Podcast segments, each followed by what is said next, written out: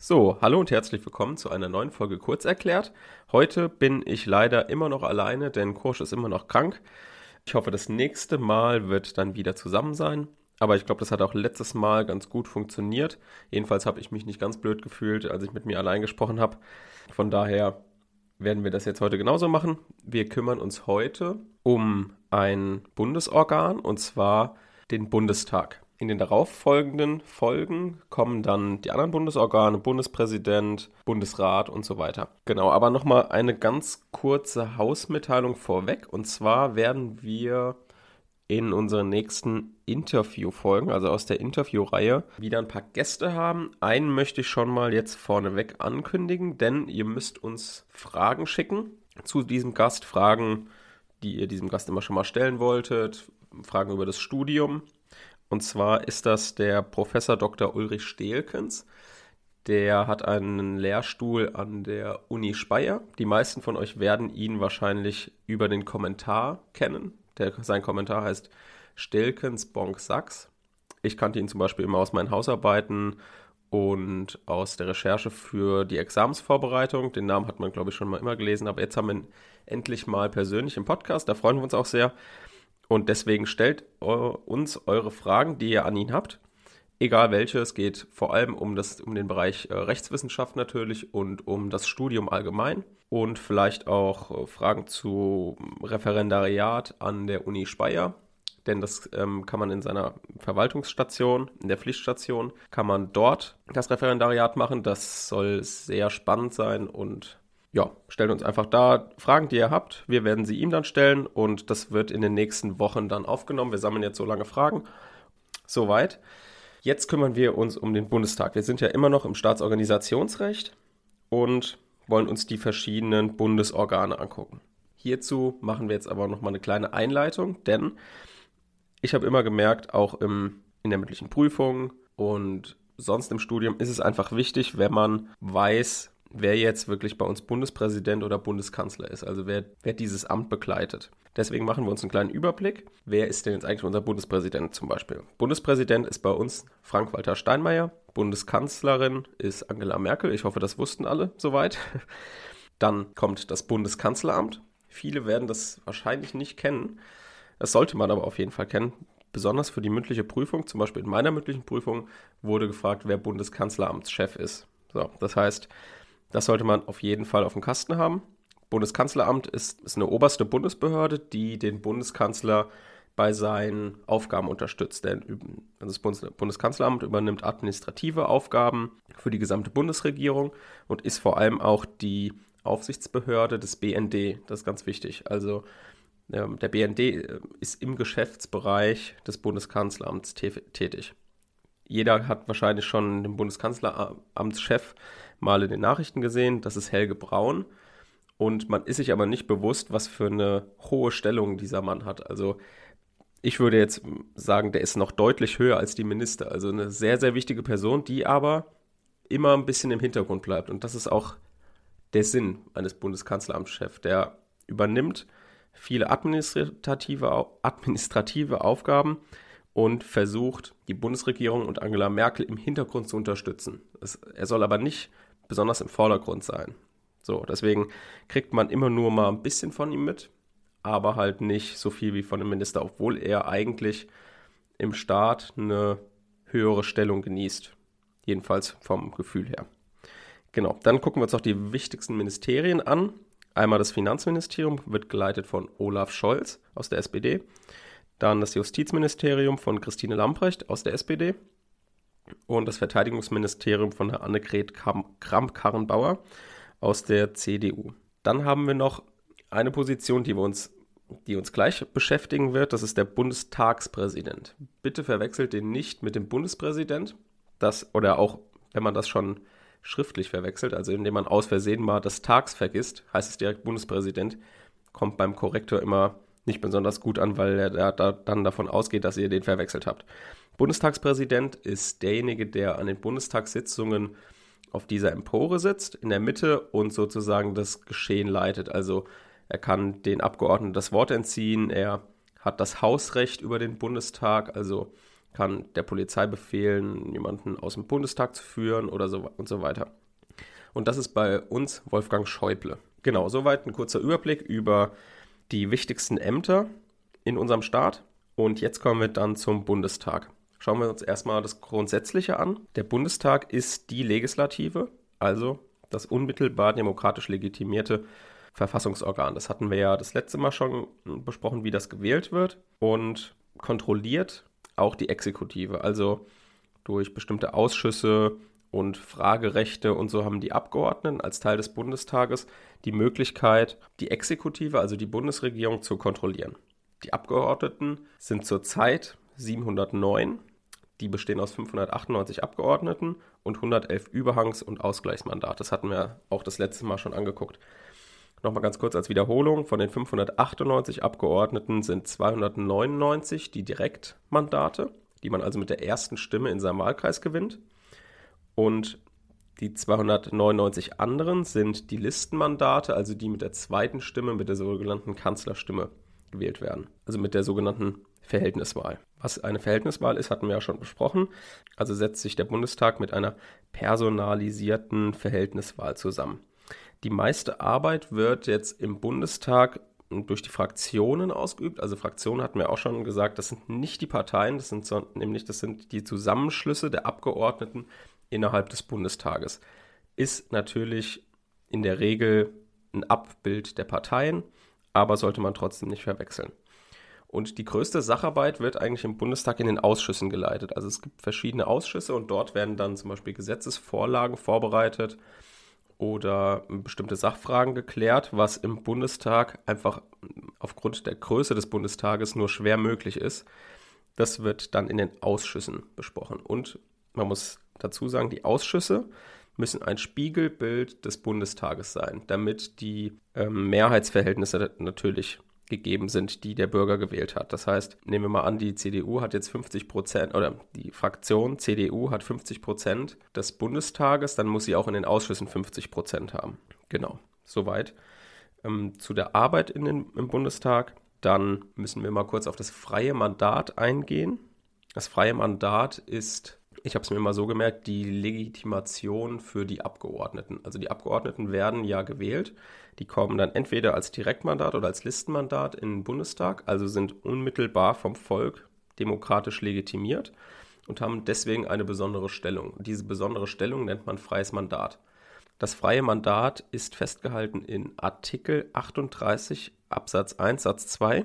Und zwar heißt es hier, Sie sind Vertreter, also die Abgeordneten, Sie sind Vertreter des ganzen Volkes, an Aufträge und Weisungen nicht gebunden und nur ihrem Gewissen unterworfen. Und dieses nur ihrem Gewissen unterworfen bedeutet, sie können machen, was sie wollen.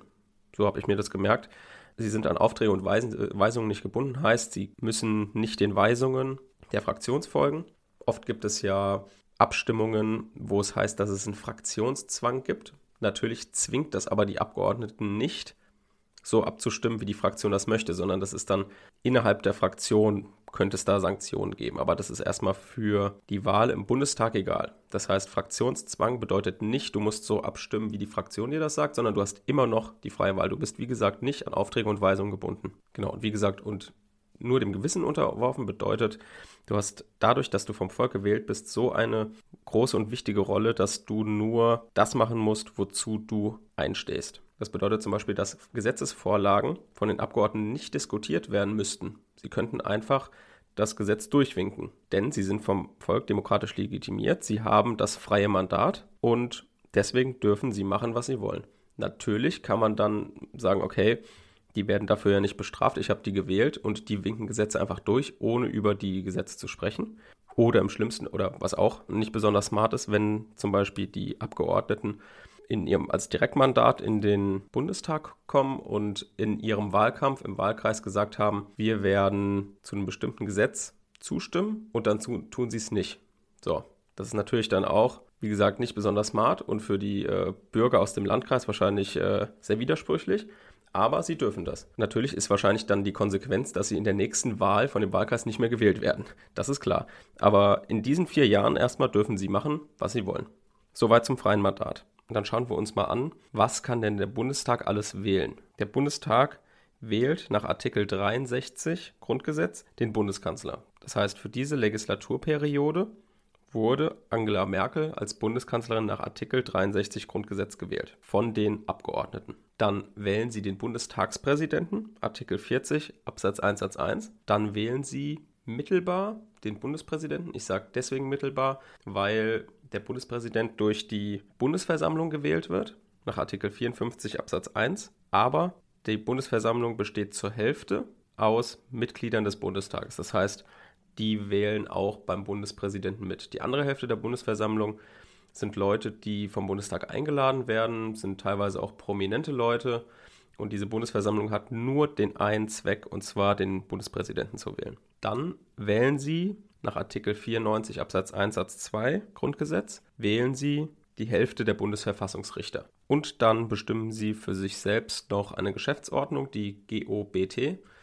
Soweit also zum Allgemeinen vom Bundestag. Jetzt schauen wir uns zwei Problemstellungen an, die im Examen drankommen können. Der Rest vom Bundestag wird dann entweder drankommen in Bezug auf die Abgeordneten, auf das freie Mandat, was wir eben kurz besprochen hatten, in Bezug auf die Wahlen, weil ja die Abgeordneten mit der personalisierten Verhältniswahl gewählt werden, dass es dann Wahlprobleme gibt oder dass man die Wahlgrundsätze in der Klausur prüfen muss. Sowas kommt vor und halt jetzt diese zwei Blöcke, die wir machen. Und zwar ist das einmal die Auflösung des Bundestages und später dann sprechen noch kurz über die Grundsätze für die Untersuchungsausschüsse. Genau, also erstmal aus der Weimarer Republik haben wir gelernt, dass eine Selbstauflösung des Bundestags, dass es das nicht gibt. Das heißt, es gibt nur zwei Möglichkeiten, wie der Bundestag aufgelöst werden kann. Das, die erste Möglichkeit ist nach Artikel 63 Absatz 4 Satz 3, dass, dass kein Bundeskanzler gewählt werden kann, weil nie die dafür erforderliche Mehrheit im Bundestag besteht und dann der Bundespräsident den Bundestag auflöst. Das heißt, auch hier löst der Bundespräsident den Bundestag auf und nicht der Bundestag sich selbst. Hier können wir ja mal ein Beispiel machen. Beispielsweise bei den letzten Bundestagswahlen, also 2017, wäre Angela Merkel nicht gewählt worden. Dann hätte der damalige Bundespräsident Joachim Gauck hätte nach mehreren Wahlen oder mehreren Wahlversuchen die Möglichkeit gehabt, den Bundestag aufzulösen. Und innerhalb von 60 Tagen müssen dann Neuwahlen stattfinden. Das ist also die erste Möglichkeit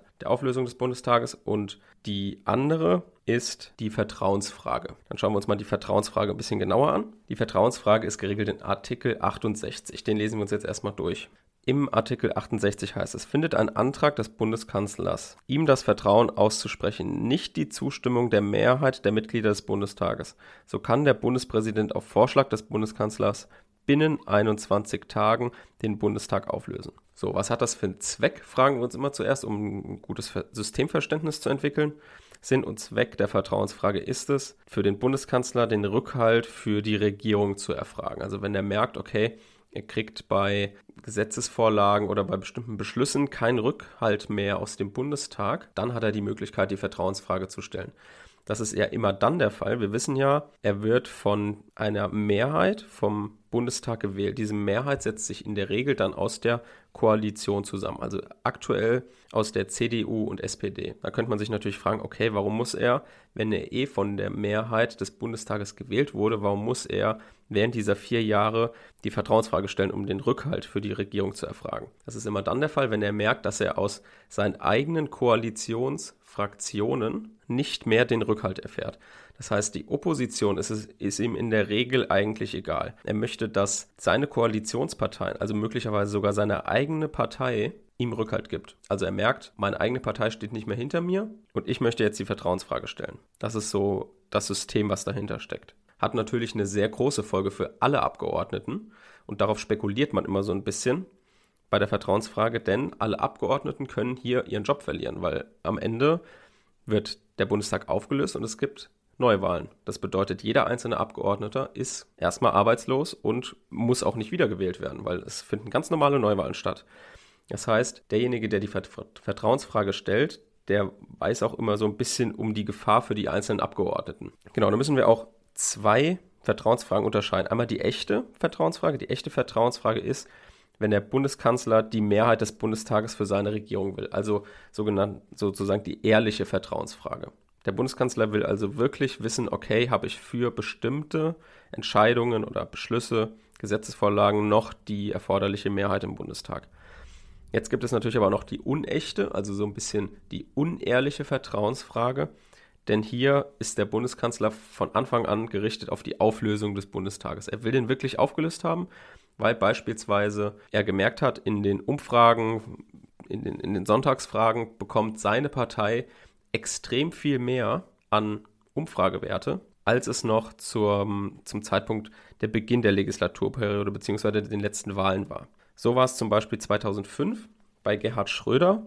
Das war vor allem um die Zeit der äh, Agenda 2010. Dort hat Gerhard Schröder die Vertrauensfrage gestellt, in der Hoffnung, dass der Bundestag, also man kann es ihm nur unterstellen, aber das war offensichtlich, dass er den Bundestag auflösen wollte. Also eine auflösungsgerichtete, unechte Vertrauensfrage hat er gestellt. Also diese Vertrauensfrage hat er gestellt am 1. Juli 2005 und der Bundestag hat ihm nicht das Vertrauen ausgesprochen. Das heißt, der Bundespräsident hatte jetzt die Möglichkeit, den Bundestag aufzulösen. Das tat auch der damalige Bundespräsident, und zwar war das damals Horst Köhler. Der hat am 21. Juli dann 2005 den Bundestag aufgelöst und für Mitte September dann Neuwahlen angeordnet. Daraufhin haben dann ich glaube, einer aus der SPD und einer aus, von den Grünen, die haben dann Klage beim Bundesverfassungsgericht eingelegt gegen diese Auflösung des Bundestages. Und die haben dann so ein Ding, die Grundsätze der unechten Vertrauensfrage aufgestellt. Denn man will natürlich nicht, dass diese Vertrauensfrage aus Artikel 68 dafür genutzt wird, eigentlich eine stabile politische Lage auszunutzen, um ein besseres Wahlergebnis zu bekommen, um vielleicht seine Partei oder seine Fraktionsstärke zu erhöhen. Dafür ist die natürlich nicht gedacht. Deswegen haben das Bundesverfassungsgericht damals ein ungeschriebenes Tatbestandsmerkmal eingeführt, und zwar die politisch instabile Lage. Das war also Voraussetzung. Allerdings lässt das Bundesverfassungsgericht dem Bundeskanzler hierbei einen relativ weiten Entscheidungsspielraum. Also es genügt, wenn sogar zukünftig drohende Abstimmungsniederlagen drohen. Also allein das reicht schon aus für den Bundeskanzler zu sagen, okay, ich habe nicht mehr die erforderliche Mehrheit, ich möchte die unechte Vertrauensfrage stellen. Das Argument dafür zu sagen, okay, wir geben dem Bundeskanzler einen relativ weiten Entscheidungsspielraum ist, dass ja der Bundestag es selber in der Hand hat. Also sie können ihm ja auch das Vertrauen wiederum aussprechen, dann muss er Bundeskanzler bleiben. So, also das war dann, und das Gericht hat auch noch die Möglichkeit, wie wir es ja hier sehen, die Möglichkeit einer Kontrolle. Das heißt, die unechte Vertrauensfrage mit dem ungeschriebenen Tatbestandsmerkmal politische instabile Lage, wenn das vorliegt, dann kann man auch eine auflösungsgerichtete unechte Vertrauensfrage stellen. Genau. Wir wissen alle, was danach passiert ist. Gerhard Schröder hat eben nicht die erforderliche Mehrheit bekommen bei den nächsten Wahlen im September, sondern Angela Merkel. Und seitdem regiert ja Angela Merkel äh, Deutschland. Das war also sozusagen äh, ein Schuss in den Ofen, würde ich mal sagen. Es sei denn, er wollte wirklich äh, nicht nochmal antreten, aber er ist ja nochmal angetreten. Deswegen kann man davon ausgehen, dass er eine unechte Vertrauensfrage gestellt hat und das nach hinten losgegangen ist. Okay, soweit zur Vertrauensfrage. Und ganz kurz will ich dann noch einschieben, viele verwechseln dann noch den Artikel 67. Das ist das konstruktive Misstrauensvotum. Hier hat der Bundestag die Möglichkeit, den Bundeskanzler abzusetzen, indem sie aber gleichzeitig einen neuen Bundeskanzler vorschlagen. Das hat natürlich nichts mit der Auflösung des Bundestages zu tun. Das ist nur eine Möglichkeit, den Bundeskanzler abzusetzen. Also nicht verwechseln diese zwei Funktionen. Einmal Auflösung des Bundestages und einmal Entlassung des Bundeskanzlers. Genau, und dann können wir uns natürlich die Frage stellen, was passiert denn, wenn der Bundestag denn jetzt aufgelöst ist? Dann ist herrschende Meinung oder dann ist die Rechtsfolge nicht so, wie es der Wortlaut vermuten lässt, also auflösen, es löst sich sofort auf, sondern die Wahlperiode des aufgelösten Bundestages endet erst, wenn ein neuer Bundestag gewählt ist. Bedeutet, erstmal bleiben, bleibt der alte Bundestag noch bestehen, auch wenn er schon aufgelöst ist, bis zu dem Zeitpunkt, wenn Wahlen stattgefunden haben und ein neuer Bundestag gewählt wurde. Nach, das ist ein bisschen strittig, aber dieser alte Bundestag kann sogar noch Gesetze beschließen in der Zeit, bis er ersetzt wird durch den neuen Bundestag. Und wie lange ist es Zeit zwischen Auflösung und Neuwahlen? Das sind 60 Tage, also zwei Monate. So, dann kommen wir jetzt zu den Untersuchungsausschüssen. Untersuchungsausschüsse sind Ausschüsse, wie ich das vorhin erklärt habe, wo eine bestimmte Sacharbeit gemacht wird. Ein Untersuchungsausschuss untersucht in der Regel bestimmte in den Medien und bei den Bürgern kursierende kritische Fragen. Also zum Beispiel sind im Moment Untersuchungsausschüsse eingesetzt worden wegen dem Cum-Ex-Skandal. Hier geht es darum, dass Personen mehrfach sich die Kapitalertragssteuer angerechnet haben, obwohl sie sie nur einmal bezahlt haben. Also kurz umrissen. Das war in den Medien ja ganz groß und ähm, deswegen haben die einen Untersuchungsausschuss eingerichtet. Es geht darum, das politisch aufzuarbeiten. Ist natürlich was anderes, als das strafrechtlich, strafrechtlich aufzuarbeiten. Das macht natürlich nicht der Bundestag, sondern das ähm, findet an den Gerichten statt. Das heißt, wir unterscheiden Untersuchungsausschüsse von einem Strafverfahren dadurch, dass im Strafverfahren das strafrechtlich aufgearbeitet wird und in den Untersuchungsausschüssen politisch. Ein anderes Beispiel für einen Untersuchungsausschuss im Moment ist der Dieselskandal. Also es wird untersucht, inwieweit die Bundesregierung Kenntnis von den manipulierten Abgaswerten hatte und NSU gab es zum Beispiel auch einen Untersuchungsausschuss. Okay, Untersuchungsausschüsse werden gebildet entweder durch die Mehrheitsenquete oder durch die Minderheitsenquete. Das ist geregelt in 8 Artikel 44 Absatz 1 Satz 1. Also die Mehrheitsenquete ist, wenn der gesamte Bundestag einen Untersuchungsausschuss einsetzt und die Minderheitsenquete ist, wenn ein Viertel des Bundestages den Untersuchungsausschuss einsetzt. Ist natürlich sinnvoll, also ist eine Pflicht, dass es eine Minderheitsenquete gibt denn man möchte ja die Bundesregierung kontrollieren und im Zweifel hat ja die Bundesregierung durch ihre Fraktion aus der Koalition die Mehrheit im Bundestages und deswegen könnte theoretisch, wenn es nur die Mehrheitsenquete geben würde, die Bundesregierung gar nicht kritisch hinterfragt werden. Und die Minderheitsenquete wird eingesetzt durch ein Viertel der Abgeordneten. Genau, und der Sinn, habe ich ja schon gesagt, eines Untersuchungsausschusses ist es, einen bestimmten Sachverhalt aufzuklären und wie weit da der Antrag gestellt werden muss und so weiter, ist alles im PUAG geregelt, also im PUAG. Das ist das Untersuchungsausschussgesetz. Genau, und der Untersuchungsausschuss ist eine Untergliederung und ein Hilfsorgan des Bundestages. Das heißt, der hat sich auch an die gleichen Verfassungsprinzipien und Grundsätze wie der Bundestag zu halten. Deswegen wurden dort bestimmte Grundsätze entwickelt, die sind alle nicht ganz unumstritten, aber in der Regel besteht der Einigkeit, dass diese bestehen. Das ist zum einen, dass der Untersuchungsgegenstand ein öffentliches Interesse haben muss, also wenn es zum Beispiel die Bürger besonders beschäftigt oder es in den Medien kursiert und deswegen werden dann Untersuchungsausschüsse eingerichtet, um diesen Sachverhalt politisch aufzuklären. Genau, dann muss mh, hm, der Sachverhalt klar sein, also es muss ein bestimmter Fall geklärt werden und es darf kein, kein vager Untersuchungsauftrag formuliert werden. Das heißt, da orientieren wir uns wieder an den Bestimmtheitsgrundsatz, den wir letztes Mal schon aus dem Rechtsstaatsprinzip entwickelt haben. Dann darf natürlich der Untersuchungsgegenstand nicht aus politischen Gründen abgeändert werden oder aus Zweckmäßigkeitsgründen. Das deswegen, weil ja die Minderheitsenquete einen bestimmten Untersuchungsauftrag hat und deswegen einen Untersuchungsausschuss gründet. Wenn jetzt aber die Mehrheit des Bundestages diesen Untersuchungsauftrag ändern könnte, dann bedürfte es ja gar nicht dieser Minderheitsenquete, wenn ja der Untersuchungsauftrag eh wieder geändert werden kann. Dies, dieser Grundsatz dient also dem Minderheitenschutz oder Schutz der Opposition. Aber natürlich darf der Untersuchungsauftrag nicht verfassungswidrig sein.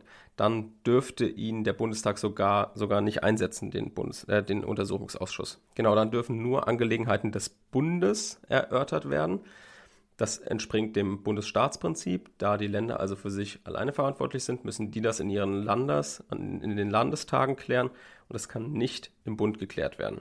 Dann darf sich der Untersuchungsauftrag nicht in Kernbereiche der Exekutive oder Judikative eingreifen, denn hier haben wir das Gewaltenteilungsprinzip und der Bundestag mit den Untersuchungsausschüssen ist ja nur Teil der Legislative. Also darf er nicht in Kernbereiche der Exekutive und Judikative eingreifen. Ja, und dann müssen natürlich noch die Grundrechte des Bürgers geschützt werden. Und das alles zusammen ergibt den Untersuchungsausschuss. Hier werden dann Sachen erörtert innerhalb einer Legislaturperiode und das Ergebnis ist dann der Abschlussbericht. Genau, also soweit auch die Untersuchungsausschüsse.